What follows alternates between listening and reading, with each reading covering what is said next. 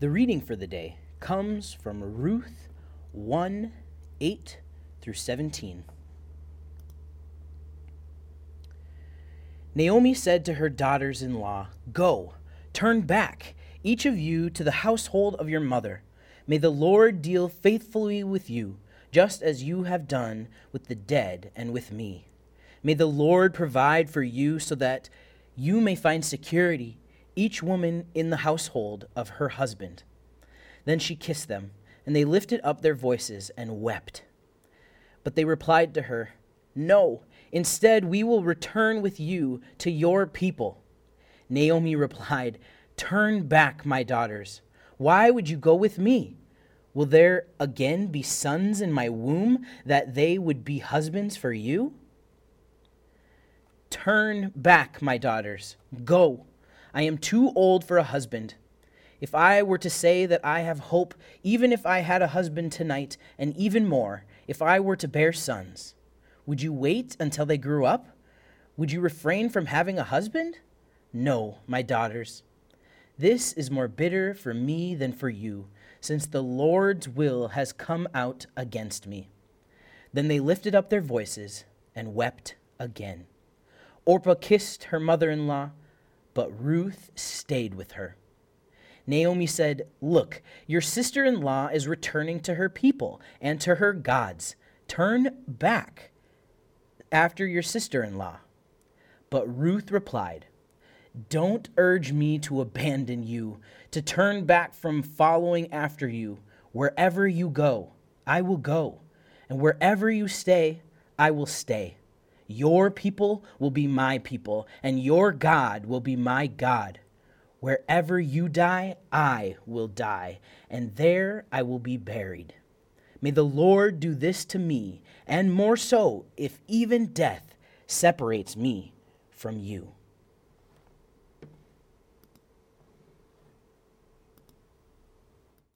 Hey, Zao. My name is Jonah. My pronouns are they, them, theirs, and I'm one of your pastors. I want to uh, invite you to really be in the spirit of Advent this morning. Advent, you may recall from last week, is a whole season the season where we prepare for the birth of Jesus. It's a time when, as the days are getting shorter and the nights longer, we embrace the darkness, we embrace the mystery, and we embrace the invitation to hope.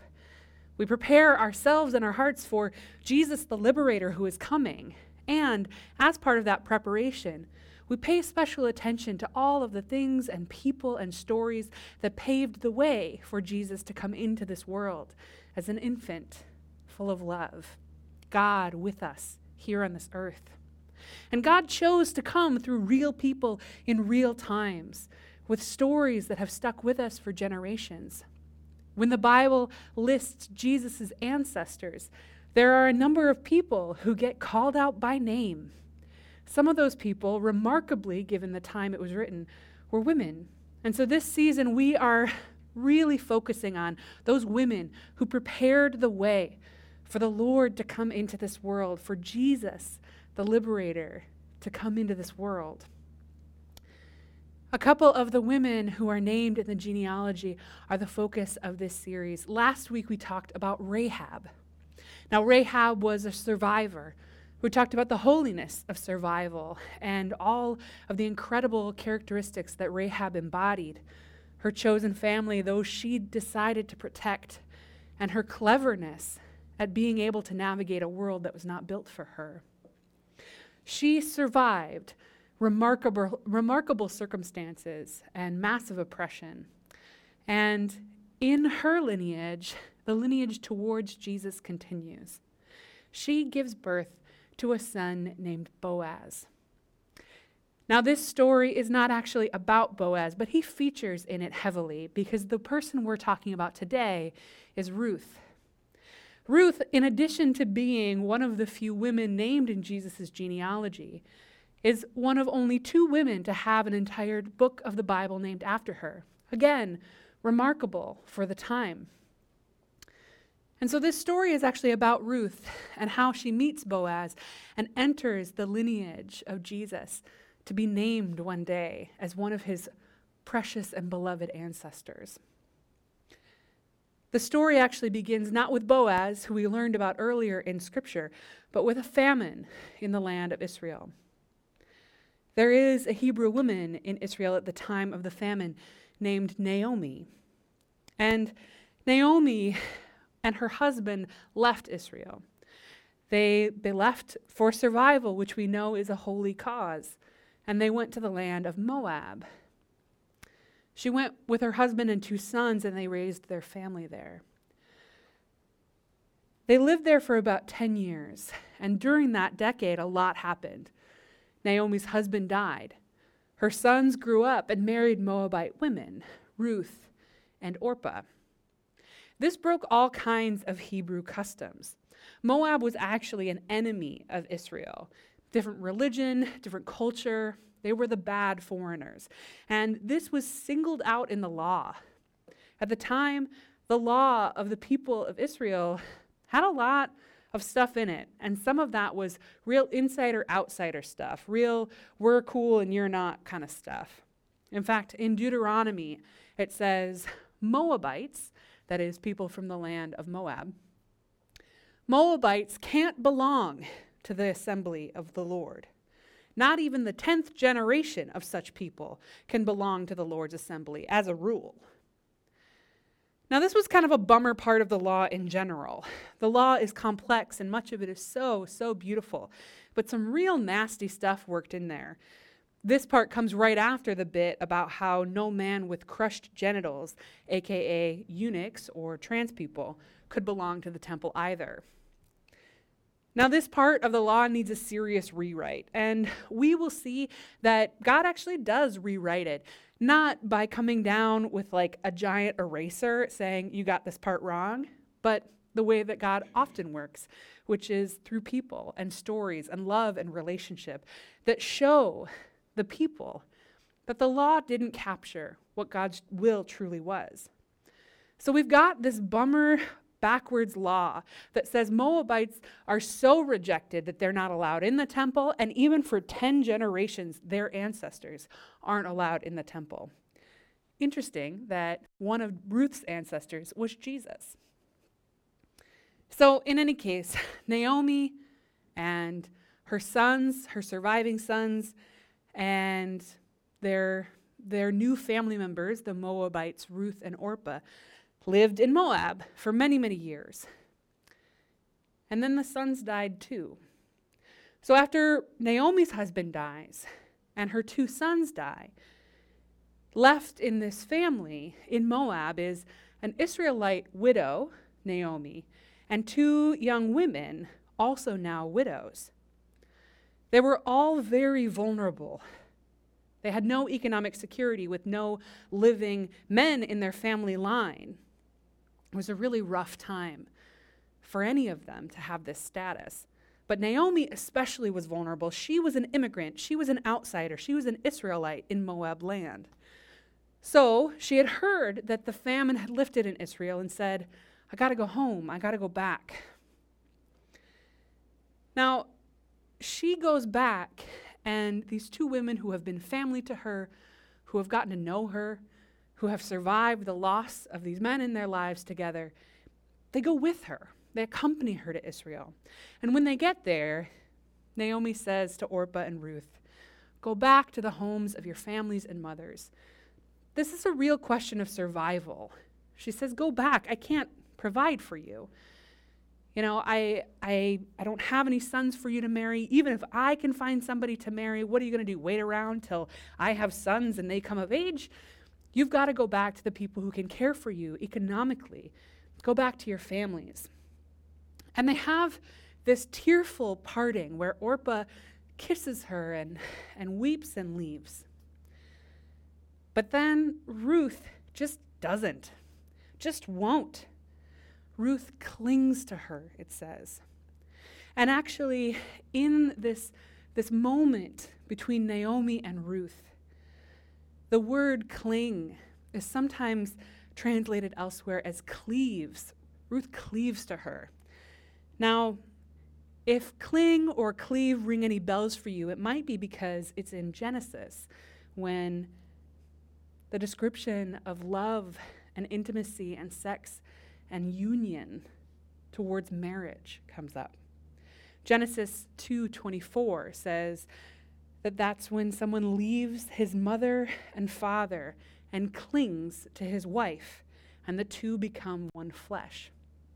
So we don't know what happens after Orpah leaves, but the implication is certainly that Ruth is intimate with Naomi, that there is more to their relationship than the love um, that, that is between Naomi and Orpah, that Ruth is in love with her. And what follows is this declaration of love from Ruth to Naomi. She says, Do not leave me. Where you go, I go. Where you live, I live. Your people are my people, your God, my God. Where you die, I die, and there will I be buried. And may the Lord do thus to me and more, if even death parts me from you. This gorgeous declaration of love hints at the depth of their love for one another. And it gives us this understanding. If we come to the text with an openness, with an understanding of the inherent queerness of God's creation and the possibilities of queer love, we start to see what has developed between Naomi and Ruth. These women who have survived so much, who have found love in one another. Ruth has committed her life to Naomi and is saying, No, I'm not leaving you here. I'm not going back to my people because you are my people and I am with you until we die and beyond. This is so universally understood as a declaration of the love that people aspire to that it is routinely quoted at weddings, at straight weddings without irony. Because queer love is beautiful, and we should all aspire to this kind of love, straight and queer folk alike.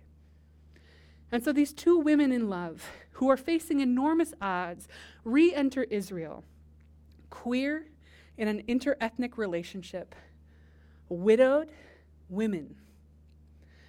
They have intersecting identities of oppression. The fact that they are not only queer, but interethnic is difficult. You know, in Moab, Naomi is the outsider, but in Israel, Ruth is the outsider. There is no place for them to go where they are both accepted for who they are. And there certainly is no place that they could go where culturally it would be understandable for them to run a household without any men. But Ruth pledges to find some way to make a life for them. And so she gleans. This is um, a much cooler part of Hebrew law uh, that says that fields can only be harvested to a certain extent, that there always has to be some amount of produce left for those who are in need to walk through the field after the workers and glean what is left, take what is left. And so, as she's gleaning, she's kind of vulnerable because you only glean if you're vulnerable. And some men start to hassle her, but she catches the eye of a guy named Boaz. Boaz, that is from the lineage of Rahab. Now, Boaz is kind of a rich dude, good social standing, and we learn that he has some perhaps distant kinship to Naomi. And Boaz asks about Ruth, and in unsurprising fashion, his question about her is To whom does this woman belong? The answer they get to Naomi. And this is another indication that if we take the text for what it is worth, that even, even in that context, they were understood to belong to one another, to be committed first and foremost to each other, to be in love. In any case, he pledges to protect her. And when she asks why he's willing to do this, he says that he's inspired by how much she loves Naomi. He says, I've heard what you've done for Naomi since your husband died, and how you left your own family and security to come here to this foreign land, and I think that should be blessed. And I think that God's going to bless you for that. Over the course of the development of their relationship, she asks him to be her Goel. Now, this is another part of the law. This is kind of a mixed bag. It's a part where kinsmen can buy back a woman or a piece of land. It's kind of redemption through property law. So it's also kind of a bummer. But it is a way for men in a patriarchal system to come in and protect women or land from being left outside the economic system. This is not a romantic proposal. Ruth is asking Boaz for patronage. And Boaz is totally game to do that. But it turns out there is closer kin, people who have more, uh, a person who has more of a right to claim Naomi, and it turns out she does actually have a parcel of land connected to her. And so Boaz has to do this interesting kind of negotiation around land and property and Naomi.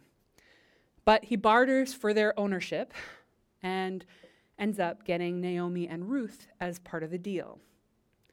So he marries her. Boaz marries Ruth. And as is needed for Ruth and Naomi's security, he gets Ruth pregnant and they have a son. This son is explicitly in the text raised by Naomi and Ruth, not Boaz and Ruth. It says that the son is nursed by Naomi. And Boaz actually says to Naomi at the close of this story that this son will be a nourisher of your old age. For Ruth, who loves you, who is more to you than seven sons, has borne him.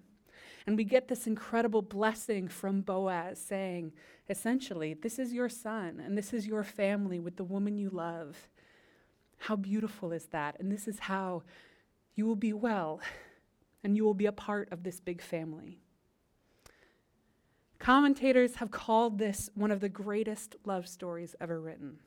And I could not agree more. But somehow they get the subjects mixed up. They skip over Naomi entirely, the love of Ruth's life, and they focus on Boaz.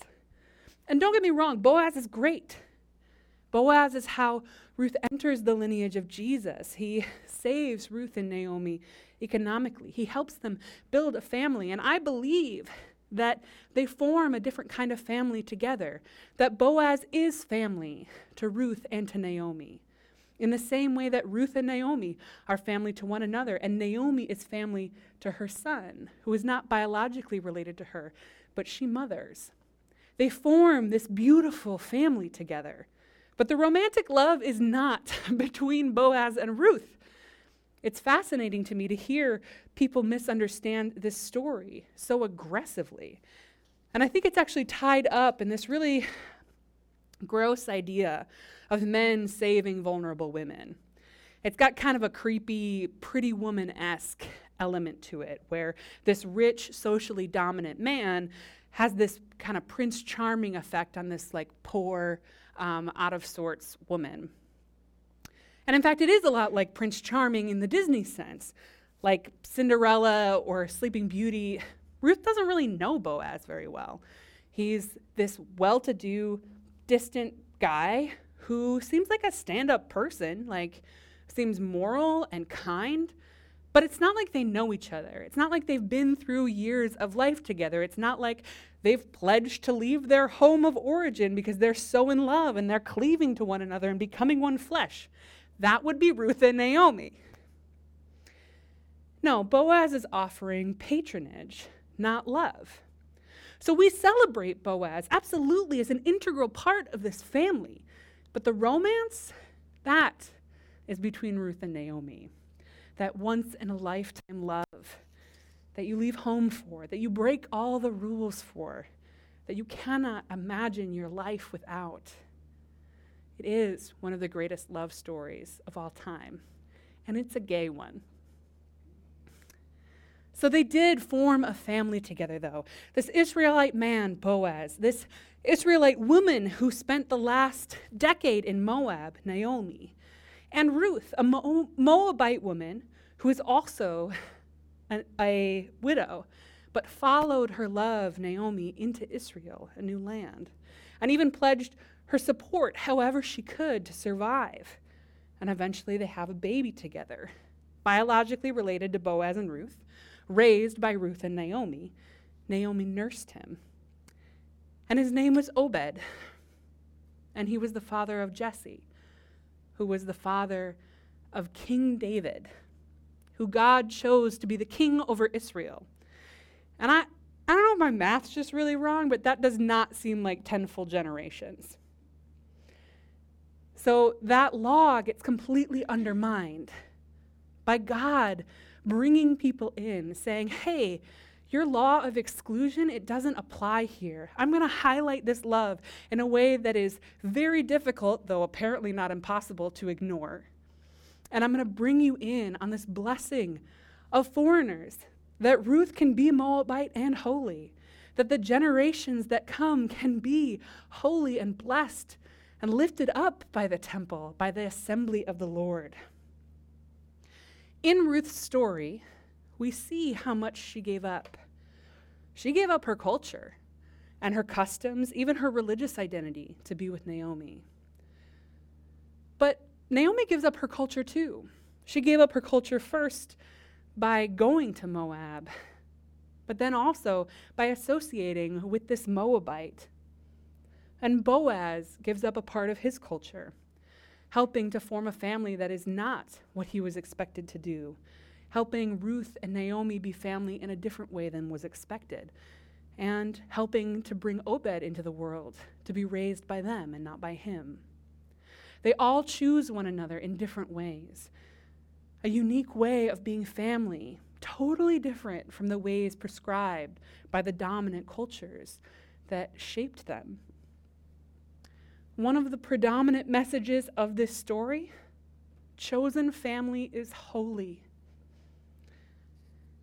Ruth, an immigrant, queer, boldly loving woman, is an ancestor to Jesus through this family she builds. You see, God calls us into family, but it's an expansive understanding of family.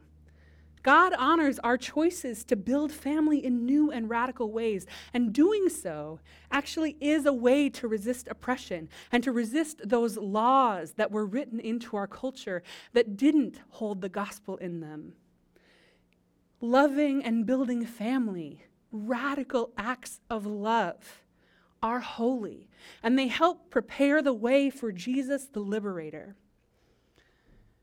When Ruth and Naomi and Boaz construct this different kind of family, the scriptures give us a picture into what a queer, interethnic, non conventional family looks like in the Bible. And not only in the Bible, but named explicitly in Jesus' ancestry. How does it feel? How does it feel to know that that was named? That when the scriptures asked, Where did Jesus come from? this is who they named. Our culture has tried to suppress and change and wash over this story. But I just want you to sit with it for a second. How does it feel to have Ruth be the ancestor named? Now, choosing family is a really queer thing to do, and it's also a really immigrant thing to do. It's countercultural in white supremacist cultures, which value first and foremost nuclear families, not even extended families, but within biological family, a very narrow concept that says my people come first, and my, my understanding of my people is very, very small. But in the Jesus kingdom, this is very, very different. Jesus is more like queer culture. Jesus is more like immigrant culture. Jesus is more like black and brown culture that says family is chosen, family is relationship, family is who you love. And that that is built based on story and connection and time spent together. And who I claim as a sibling or a cousin or an aunt or a mom or a grandpa or an uncle. That those are choices that we make together, not determined by genetics, but by love and relationship and a shared sense of values. I love when I see people coming after the Black Lives Matter movement, saying that Black Lives Matter is coming to destroy the nuclear family. What's really funny to me about it is that a lot of supporters of Black Lives Matter will say, no, no, no, you're misunderstanding. Black Lives Matter is not coming to destroy the nuclear family. And I guess technically that's correct, but in the Black Lives Matter um, literature and website and values, they write, we disrupt the Western prescribed nuclear family structure. I feel like we're quibbling over words here. Like, it seems like the Black Lives Matter movement is coming after the nuclear family as we understand it in our Western culture. But you know who else is? Jesus. Jesus is coming to disrupt the nuclear family under this Western ideal of white supremacy. Jesus is really clear about this. Even before white supremacy existed, even before the United States existed, Jesus knew the, our, our tendency to say, like, oh, my family only extends this far, and that's all I'm going to care about. And he tore that to pieces, not only by claiming everyone, everyone that was with him in the movement as family, and doing so explicitly and over and over again but by even teaching about it when people would ask him about his family. We have this beautiful snippet. Um, it's in all three of the synoptic gospels that's Matthew, Mark, and Luke. But I'm going to read it to you from Mark. His, that is Jesus' mother and brothers, arrived. They stood outside and sent word to him, calling for him. A crowd was seated around him, and those who sent him said, Look, your mother, brothers, and sisters are outside looking for you. He replied, Who is my mother? Who are my brothers? Looking around at those seated around him in a circle, he said, Look, here are my mother and my brothers. Whoever does God's will is my brother, sister, and mother. Jesus asks the question, Who is my family? and answers it by saying, Anyone who does God's will is my family. Anyone who chooses to be in this family is chosen back. And this is why we refer to one another as siblings, as family in Christ. Because God claims us, and all we have to do is say, Yeah, I do want in on that family. And all of a sudden, we are part of the inheritance. We are part of the lineage of God. We are brought into the family. And Jesus claims us. Now, there are people who are really, really proud to call themselves a brother to Christ or a sister in Christ. But are we as bold and ready to claim all of the people that Jesus claimed as family? We see the kind of family that Jesus values in the story of Ruth, Naomi, and Boaz. That being called into the family, into the kingdom of God, is not about that blood lineage. And in fact, the ancient world was very obsessed with blood lineage, very obsessed with, with relationship as property, with children as property, obsessed with inheritance. But Jesus disrupts all of that by saying, like, oh yeah, you are inheritors of the kingdom, and so are you, and so are you, and so are you. And I know that you're obviously from over there, and look, you're in the family too now, and you are going to inherit it all the way over there. Jesus is breaking up the empire, breaking up the monopoly on, on value, on power, and saying, actually, all who are bought in, all who divest themselves from the ways of empire in the world, you're family now. You do the will of God, you're in. You call me brother, you're in. I will call you back as family. But we are so quick to claim Jesus as family and so slow to claim the same people Jesus claimed. In this season of Advent, how do we disrupt those loyalties the way that Jesus does? How do we claim family that matters more than blood? How do we break out of the white supremacist notion of the nuclear family to know to whom we truly belong and who belongs to us? Who did Jesus claim? Ruth the gay Moabite. Boaz, the man who married Ruth so she could love her partner Naomi. Obed, the son raised by Ruth and Naomi. Jesus honors those who choose to be family to one another and therefore to Him, who choose love, who risk despite cultural convention or even danger, who help one another to love as Boaz helped Ruth and Naomi to love one another. Jesus honors our love and our choices, the family that we choose, which may not be the family to whom we are blood related. As you anticipate the coming of Jesus the Liberator this Advent season, what is one way that you can honor Ruth, a named ancestor of Jesus, a foreign, queer woman with an unconventional chosen family?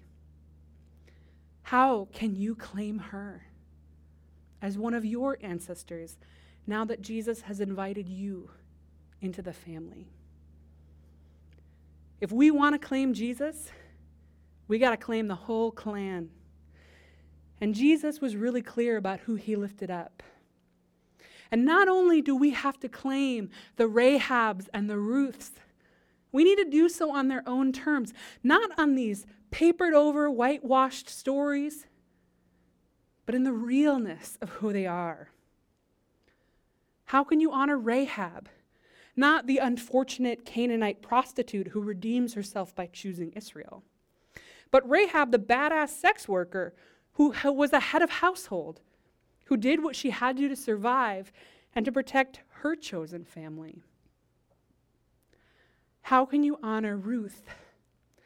Not the sleeping beauty Ruth rescued by Boaz, but the queer foreign hero, the woman who loved with her whole heart and put everything on the line for it, for the woman she loved, Naomi.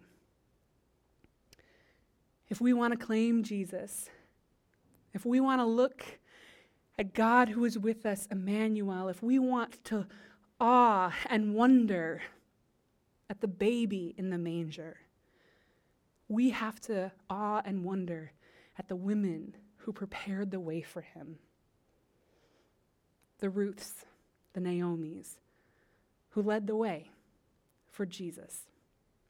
Will you pray with me? God of creative love, give us the courage to build family with the boldness and love of Ruth. Give us the courage to support the love of others like Boaz. Give us the courage to risk everything for the family that we dream of, like Naomi. God, we marvel at that family who you have lifted up as holy, and we thank you for putting that beautiful story into our texts.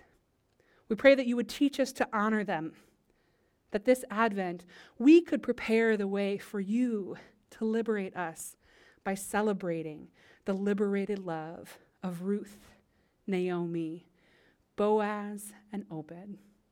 In your name we pray. Amen.